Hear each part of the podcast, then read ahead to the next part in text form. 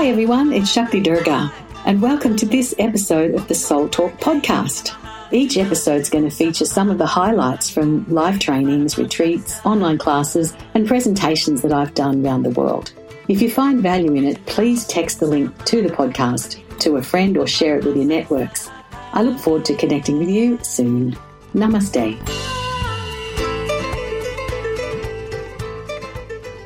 Sometimes it can be a bit hard uh, for us to get our heads around the concept of reincarnation because it's not something that has been endemic in Western culture, at least not for a very long time. And so sometimes stories can illustrate the reality of this.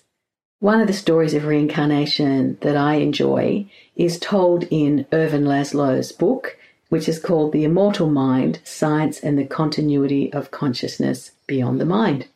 And he tells the story of a Japanese person in the army, and he was stationed in Burma, which was under Japanese occupation.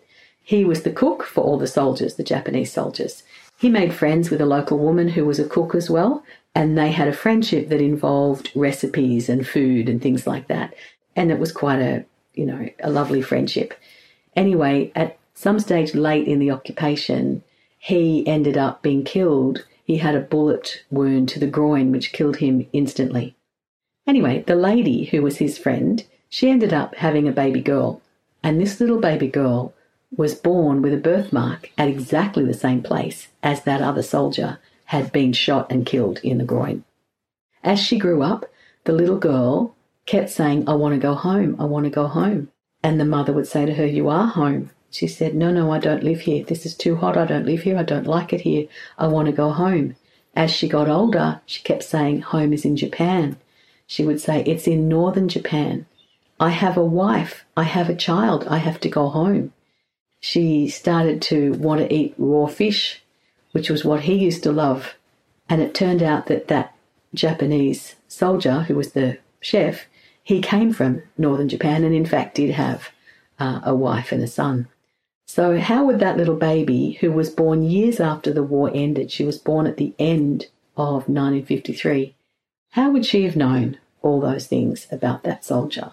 How did she have a birthmark in exactly the same place as the bullet wound that uh, had killed uh, the Japanese man, who I think would have been a previous incarnation of the same soul?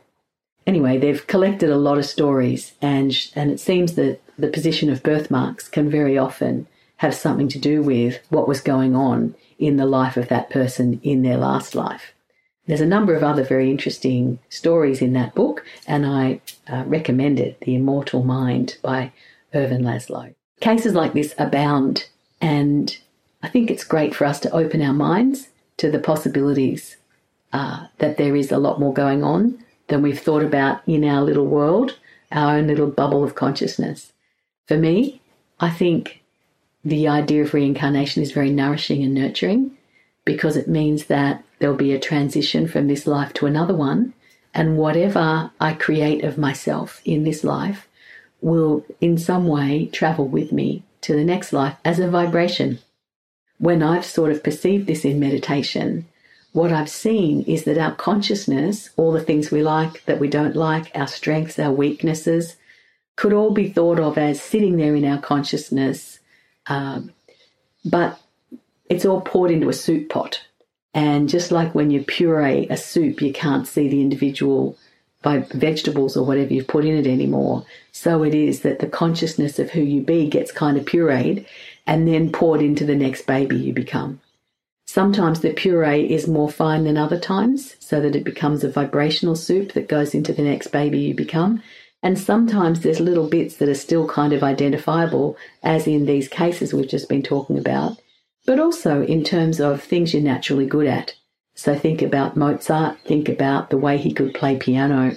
From the age of five, he was playing con- concertos and amazing pieces of music, and think of other people who just are born knowing how to do something. Well, how is that possible?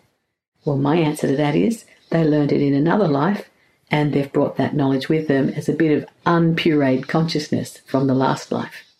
To me, believing in reincarnation, that I've had past lives, that I'll have future ones, I think motivates me to be a better person because I know that it's worthwhile to fix the things that are broken, not to just ignore them and toss them to one side, but to fix the parts of me that need fixing, to regard myself as a work in progress, and to know that life is a spiritual practice and that it's taking me to a better life as I raise my vibration, as I practice loving kindness, and as I understand that myself and my world are not separate, it's one, it's unity, and that it will go on forever.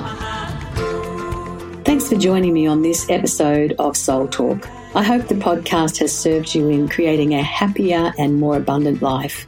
If you've enjoyed the podcast, don't forget to subscribe, rate, and leave a review on your favourite podcast app. If you'd like to connect with me, head over to shaktidurga.com.